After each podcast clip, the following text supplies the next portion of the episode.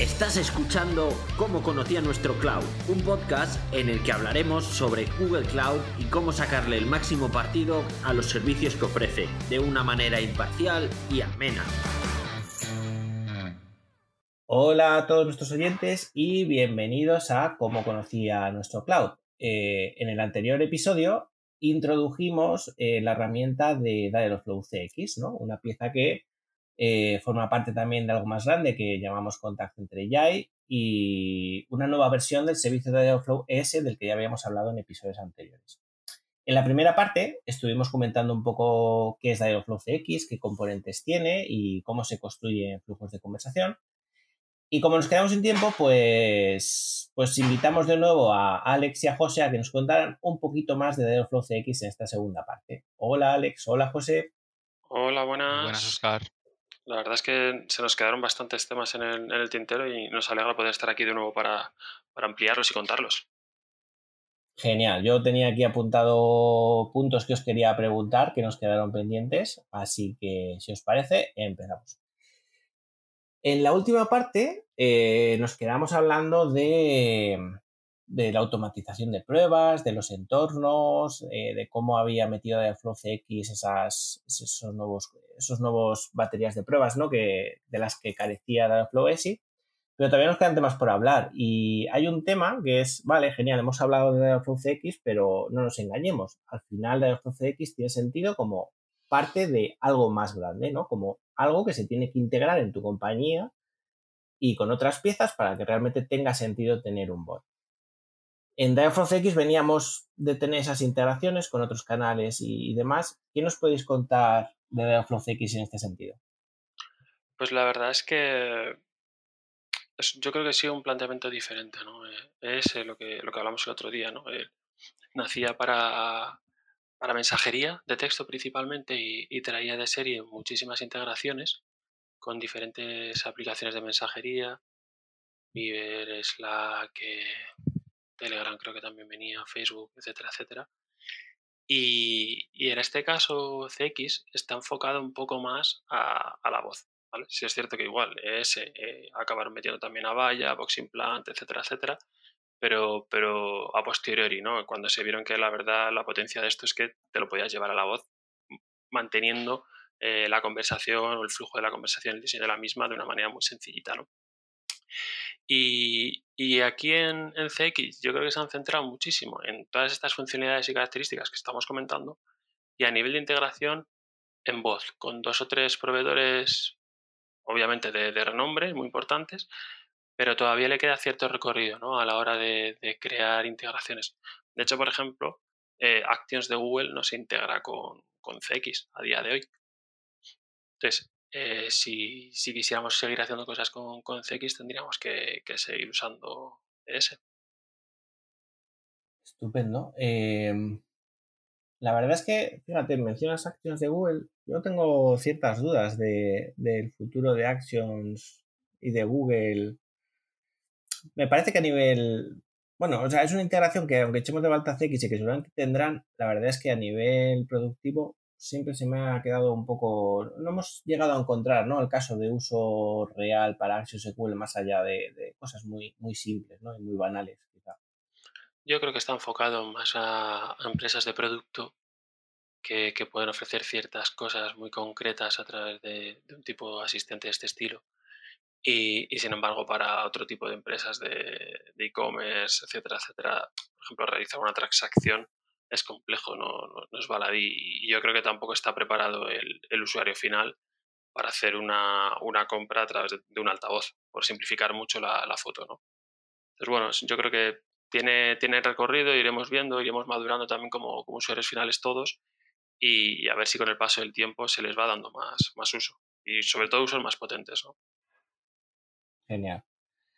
Estupendo, así que bueno, en Dialogflow CX tenemos esas integraciones también por voz, ¿no? También por texto y demás. Eh, quizá todavía nos falta algunas integraciones, suponemos que, vendrán con el tiempo, al igual que fueron viniendo en ES.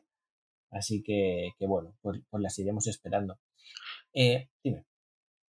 Sí, iba a comentar que yo creo que donde sí que ha dado un pequeño salto CX en cuanto a integraciones, no tanto con terceros, eh, a nivel de, extensión o de, canales, por así decirlo, sino con terceros sistemas. ¿no? El, cómo podemos interactuar con, terceros sistemas desde nuestro asistente es algo que ha cambiado, que ha cambiado bastante. Antes teníamos un, disponible un endpoint eh, que podíamos tener donde quisiéramos, por supuesto, en el lenguaje que quisiéramos implementado, etcétera, etcétera, pero era uno, uno único y teníamos restricciones de timeouts y demás.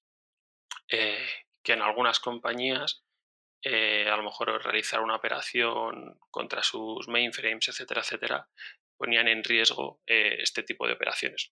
Sin embargo, ahora eh, nos han facilitado muchísimo la labor en este sentido porque podemos crear tantos webhooks como queramos, les podemos dar diferentes timeouts y los podemos organizar y los podemos invocar de manera diferente y aislada, ¿no? de tal manera que aunque a lo mejor potencialmente tengamos desplegado una misma versión, en un caso sencillo, podemos separar muchísimo las funciones, no por el nombre de los intents, que también podríamos seguir haciéndolo de esa manera, sino por, por etiquetas. Lo que han hecho ha sido que cuando tú quieres eh, invocar a un webhook, le debes asignar una etiqueta, de tal manera que al final una etiqueta parece como a nivel de naming no de nombrado parece como mucho más sencilla, ¿no? Y sin embargo en los intents NS era habitual al principio, sobre todo, poner espacios, ponías tildes, etcétera, etcétera. Cuando ibas a hacer la integración te encontrabas con que tenías que hacer el macheo de una función contra ese tipo de textos y, podías encontrar problemas. Y no solo eso, sino que puedes crear 10 webhooks, de tal manera que a lo mejor unos servicios los tienes desplegados en la compañía porque la latencia contra ellos es menor en ese tipo de operaciones, otros los sigues manteniendo en, en la nube porque son operaciones sencillas pero que te permite la flexibilidad de la nube, etcétera, etcétera ahí hemos ganado bastante, diría yo también. La verdad que lo que me cuenta es súper interesante. De hecho, has mencionado un tema que, es lo del timeout, que es algo que nos ha dado muchos dolores de cabeza a NS. Porque ese timeout era un timeout, bueno, a ver, para Google es un timeout eh, grande, era de unos pocos segundos, pero no nos engañemos, luego a nivel de empresas, pues hay determinadas transacciones que, que son. ¿Eran segundos o eran cinco minutos? ¿Me quieres que eran 300 segundos? El timeout, no, no digo el de conversación, digo el de webhook. El de webhook. Sí. Ese me suena que era muy cortito, que eran cosas de segundos y que siempre era un tema que, era complicado de gestionar. Y no era modificable, ¿no? En Dialogflow X sí que es modificable. Sí, efectivamente. En, en, ES lo que tenías que hacer era, o alguna de, de, los workarounds que había, ¿no? Es pues guardarte en una variable de, de, contexto, algún identificador de, ese estado, de ese trabajo y, lanzar eventos, ¿no? Para que un evento se encargara simplemente de, chequear el estado de esa petición y cuando tuvieras el estado finalizado o resuelto, poder devolverle al usuario el control.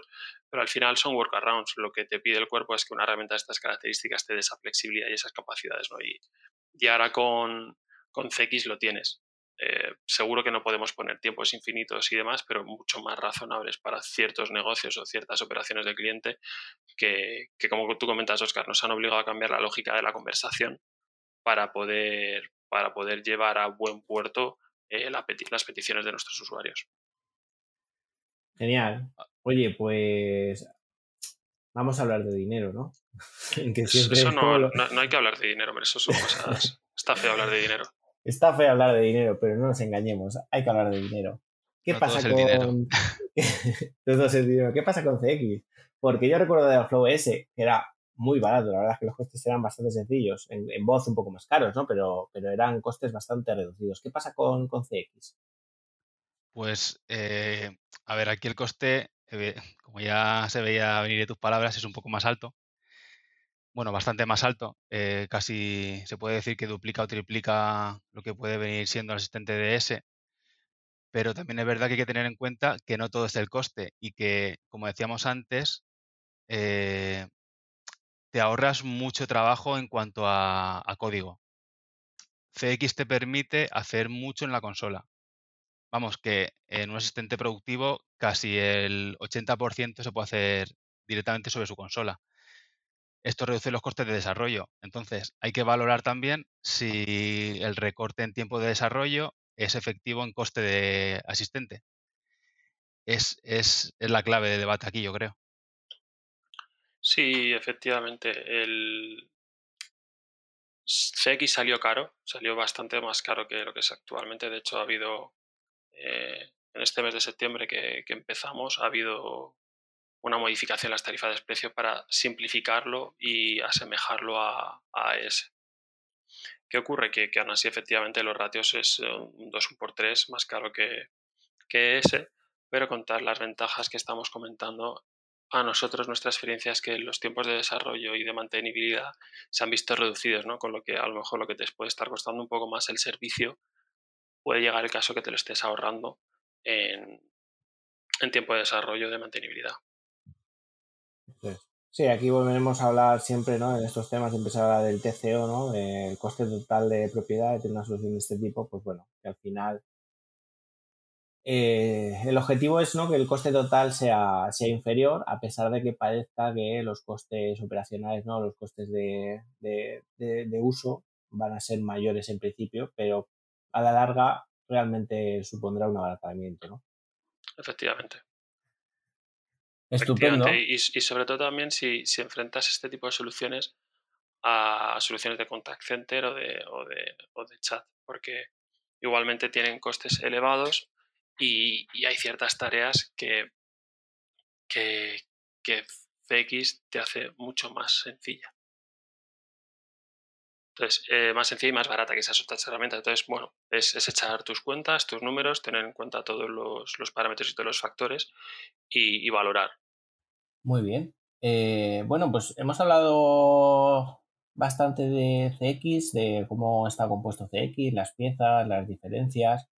Y bueno, realmente ambos, ambas ediciones del servicio de Dial Flow pueden cubrir aparentemente lo mismo, ¿no? Al final es la Dial Flow sin, sin el apellido, digamos, pues es el servicio Google Cloud para crear asistencias conversación, eh, asistentes conversacionales, ¿no? Bien sean de voz, bien sean de texto. Y realmente los dos en principio nos valen. De hecho, no existía CX hace un año y los hacíamos con ese y no había ningún problema. Ahora ha aparecido CX, ¿no? Y la pregunta, después de todo lo que hemos visto, también es clara. ¿Cuándo utilizo CX? ¿Cuándo utilizo ES? Sí, eh, es, clara y, justa, porque si bien es cierto que estamos hablando de una herramienta que parece más potente que, la predecesora, no se, no se está descatalogando ES en ningún momento, ni, ni, tenemos noticias por, por, Google de que se vaya a descatalogar o, o descontinuar. Entonces, según el manual del propio Google, no te dice que al final CX lo utilices cuando tus agentes van a ser de una complejidad alta y elevada y, el manejo de la conversación te viene bien hacerlo por estados, ¿no? Obviamente. Y sin embargo, en ese, pues por todas las características que estamos comentando de, del naming de los intents, etcétera, de los contextos, pues te dice que está pensado un poco más para chatbots o asistentes, agentes medianos o pequeños con una complejidad moderada. Esa es la teoría. Pero ¿y la, realidad? ¿no? Y la realidad En, dónde nos quedamos, ¿no? ¿Dónde creo que mi versión es que sí, que sí es muy sencillo, sí que podrías usar ese, pero en cuanto tengas pensado evolucionarlo o sea un asistente un poco más intermedio o avanzado, yo siempre tiraría por, por CX. Es que lo que hemos comentado es que las ventajas que te ofrece son, son muchas y aunque hay cosas que puedes hacer con ese igualmente, pero seguramente te va a llevar eh, pues un montón más de tiempo solamente todo el tema de la gestión de flujos, es que todo eso es súper sencillo. Efectivamente, o tienes que codificar más, eh, al final construir una solución un poquito más compleja, ¿no? Que, que, bueno, pues a la larga si, si el equipo la controla a la perfección, pues no hay ningún problema, pero bueno, puede, puede ser más, más complicado. ¿no? Eh, yéndonos a, a, lo terrenal, pues decís chatbots más sencillos, chatbots más simples, ¿Qué casos de uso? ¿Me podéis dar ejemplos de casos de uso en los que, por ejemplo, utilizaríais S y casos de uso en los que utilizaríais CX? Pues mira, un caso de uso para, para S y, vamos, y, ciñéndome también a, las palabras de José, que me parecen muy sabias, es eh, agendar una cita para, un calendario, un agente, algo, ¿no? El tema de, de agendar algo. Es muy sencillo hacerlo, la conversación es bastante sencilla en general, no tiene muchas ramificaciones. Pero estamos en el problema que, comentaba José, ¿no? En, el momento en el que quieras evolucionar eso, añadir nuevos casos de uso, crecer, etcétera, etcétera, se te puede complicar el asunto. No es que no lo vayas a poder hacer desde ese, pero se te va a ir haciendo cada día cada vez un poquito más complejo. Entonces, cuando empiezas un, agente, un nuevo agente, lo que tienes que tener muy claro es la vida que va a tener, ¿no? la experiencia o lo, que quieres darle a tus clientes a través de, ese, de esa gente y hasta dónde quieres llegar. Si tienes claro que solo va a ser, solo va a ser un, caso de uso, o dos, o tres a lo mejor, pues te puedes quedar ahí y no hay ningún problema. Te ahorras un poco los costes, aunque te cueste mantener el, desarrollo un poquito más o no, habría que ver el caso, pero te podrías quedar ahí. Ahora, en cuanto tengas para mí, ¿eh? en, mi humilde opinión, cuando tengas un poquito de incertidumbre de si probablemente vayas a desarrollar algo más la conversación, quieras meter nuevos casos de uso, quieras ampliar el, al volumen de, usuarios, eh, etcétera, etcétera, yo, yo lo tengo claro, para mí es CX, por todo lo que hemos estado comentando. Sí, tiene que ser un caso muy acotado. Por ejemplo, si quieres hacer el típico de preguntas frecuentes, pues eso, si no vas a evolucionar, no vas a evolucionar más, igual sí que merece la pena hacerlo con ese. Pero si luego tienes pensado lo que decía Alex, un poco, evolucionar la conversación, que tenga más, pues más chicha, pues igual se te queda corto y te arrepientes de no haber utilizado CX desde el principio. Hay que tener, en el caso que comenta José, además, eh, hay que tener muy, mucho cuidado con, con las preguntas frecuentes porque lo normal es que generen muchísimos intents. Cuantas más preguntas, más intents vas a tener en esa conversación. Y, recordemos que en ese tienes la limitación del número de intents por agente y, eso te, te, cuarta un poco ¿no? lo que puedes llegar a hacer. Genial. Oye, ¿y estáis hablando de, de estos casos de uso? O sea, deducimos ¿no? que quizá para, desde un punto de vista más estratégico, ¿no? Y, desde un punto de vista más empresarial y más a largo plazo, la, solución SX, ¿no? Eh, para algo más sencillo o más táctico, pues podríamos utilizar CX, ¿no? ¿Y, los dos combinados? ¿Le veis viabilidad a usar los dos combinados? ¿Tendría sentido o no tendría sentido? Bueno, primero sería, ¿se puede hacer técnicamente combinar dos? Y segundo sería, ¿tendría sentido hacerlo o no tendría sentido? Técnicamente yo creo que sí que se podría hacer, ¿no? Porque el, el cómo te mantiene la conversación ambas tecnologías es en base a la sesión. Entonces, si tú desde, imagínate, una aplicación web, tu widget web de, tu web pública, ¿no? de, tu empresa, eres capaz de, diferenciar algunos pasos o hasta este punto del paso te manda un agente, cuando ese agente me devuelve que ya ha llegado hasta aquí, te, te redirijo al otro, ¿no? Yo creo que técnicamente se podría hacer. Sentido del todo no le veo, ¿no? Es lo que estábamos comentando. Si es por un tema de, costes, yo ahí lo que diría es, vamos a ver en detalle el caso de uso, eh, qué nos aporta, qué, no, qué deja de aportar, eh, qué va a eficientar, si es que va a eficientar algo, qué, qué, retorno vamos a obtener del mismo, a ver si de verdad podemos asumir ese, ese incremento de coste, utilizar CX y solo CX. Y si se puede, yo tiraría por ahí, desde luego. Porque a, la larga es lo que estamos comentando, ¿no? Es, va a ser mucho más sencillo y mucho más fácil todo si sigues unos buenas, unas buenas decisiones de, diseño, ¿no? Que también Google en su documentación son bastante claros con para qué es cada cosa, cómo utilizarla, etcétera, etcétera. Genial. Pues yo ahora te voy a hacer una pregunta que seguramente ya te hayan hecho muchos, pero es, yo como empresa llevo ya un tiempo en el mundo de los asistentes, de hecho, ya tengo mis asistentes en producción, hechos con Flow ES, porque cuando los subí no existía Flow CX. Y ahora ha aparecido CX. Eh, ¿Qué hago? Eh, ¿Migro a CX? ¿Hay posibilidades de migración? ¿Hay compatibilidad? Eh, ¿Merece la pena hacer ese cambio? Cuéntame un poco sobre esto. Hay, muchos puntos ahí, ¿no? Yo creo que el, primero es si hay una, una migración de un clic, por así decirlo, de uno a otro la respuesta rápida es no, no la hay. Y de hecho, eh, es lo que estamos hablando, ¿no? Cambia mucho el concepto de, asistente de conversación de una versión a la otra. Donde en una nos basamos en intents, en, CX podríamos llegar a hacer una conversación sin utilizar ningún solo intent. Porque la potencia de las páginas con los formularios te va a permitir, en el 90% de los casos por nuestra experiencia, o en un porcentaje muy elevado, el poder rellenar y conseguir todos los parámetros de una manera amigable para el usuario sin tener que acudir a los intents. Y simplemente acudir a, los intents cuando quieres rellenar esos parámetros de una manera determinada y, forzando un poco la herramienta, por así decirlo, ¿no? O, extendiendo, mejor dicho, extendiendo un poco la herramienta, ¿no? Entonces, entonces no hay una migración uno a uno.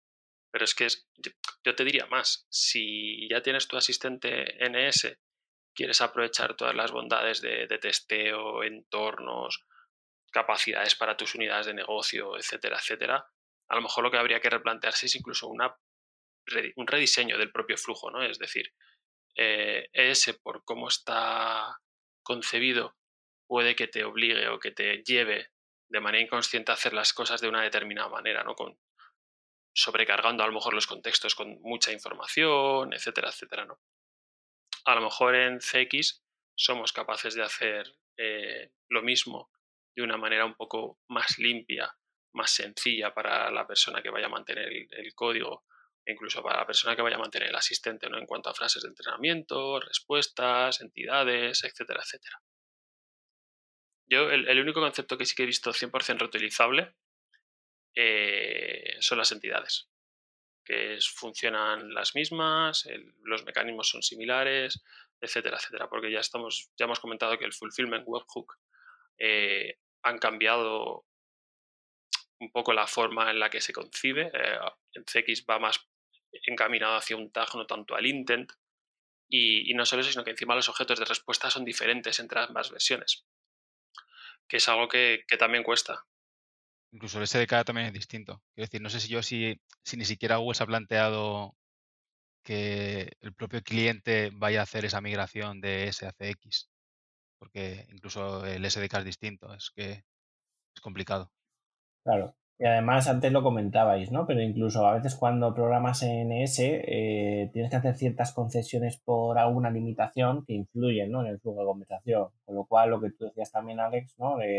Oye, si vas a mirar CX, aprovecha para diseñar el flujo, porque, porque ese cambio de paradigma ¿no? que comentabais antes también hace que, que el flujo de conversación pues tengas más opciones, más flexibilidad, más facilidad para hacer algunas cosas que quizá en ES no las tenías. Sí, un, ejemplo muy claro también para mí es el, reintento. Cuando introducías un, parámetro e intentabas detectar una entidad en tu, en tu intent, eh, no tienes frases ilimitadas para poner ahí, ¿no? Tenías una y podías poner 5 o 6 y hacía al final un rotado de las mismas. Pero en ES, ¿vale? Pero en CX eso ha evolucionado muchísimo más. Puedes manejar todos los eventos en casi todos los puntos, con lo que al final puedes ir encadenándolos. Tienes el evento a nivel de página, tienes el evento a nivel de parámetro, tienes el evento o los eventos a nivel de intención, tienes los eventos a nivel de ruta. Entonces, tienes muchos sitios donde puedes intervenir contra esos eventos y dar una respuesta muchísimo más personalizada. Que con ese te tenías que ir a código y devolver algo más o menos estático, ¿no? Sí, totalmente. Así que la respuesta rápida es, es, no hay una migración, pero sí es recomendable. Lo de siempre, ver tema de, del coste de la oportunidad, el, el, beneficio que se, que se, extrae de ello y, y si para ti, para tu negocio es relevante a lo mejor reformular esos flujos, esas conversaciones hacia algo, algo diferente, ¿no? Algo más potente y versátil. Genial. Eh, vamos a ir terminando. Te iba, os iba a hacer una pregunta un poco más personal, pero me viene al hilo de migrar los chapos, ¿no? Decidir migrarlos. Y es, habéis contado que es un cambio de paradigma, que hay cosas que cambian de AFOS a CX, ¿no? Que si nos probamos una migración, pues no hay una migración one click. Al final no todo es reutilizable, sino que el objetivo sería volver a, rehacer esto. ¿A vosotros personalmente os ha resultado muy difícil la curva de aprendizaje en el paso de ES a CX? Pues en mi caso, eh, la verdad es que no, pero la potencia que te da CX de poder hacer las cosas de tantas maneras, hay veces que dudas si estarás en el camino correcto. Es la única pega que yo he encontrado a la curva de aprendizaje. Es que es tan flexible que puedes hacer lo mismo de 50 maneras distintas. Y, por mi parte, yo que vengo de, de ese, de tener más experiencia, ha resultado un poco más complejo, pero precisamente por todos estos truquillos que tenías un poco en la cabeza a la hora de diseñar conversaciones con, con S que tenías presentes, que, en CX no existen o los puedes manejar de otra manera. Entonces, lo que cuando haces pruebas con CX, lees la documentación y, dices, oye, yo quiero hacer esto, esto, tal, te lo esperabas de una manera y resulta que es de otra y en la mayoría de los casos mucho más sencilla ¿no? y, más potente. Entonces, a mí lo que más me ha costado ha sido eso, ¿no? un poco el cambio de chip entre, entre ambas versiones y, en conjunción con lo que comenta José, claro, que al final como tienes tantos manejadores de estado, tienes los parámetros, hay cosas que puedes hacer de diferentes maneras, ¿no? Y, el cuál es mejor, cuál es peor, pues la, documentación no te dice esta o la otra, ¿no? Te dice que puedes hacer las cosas de una determinada manera y, ya tienes que ser tú desde, desde el diseño de la propia conversación y pensando en el, en el futuro, la mantenibilidad de, de, cómo vas a desarrollar este flujo, hacia dónde va a ir y, y demás, si te conviene hacerlo de una manera o de otra. Genial, chicos.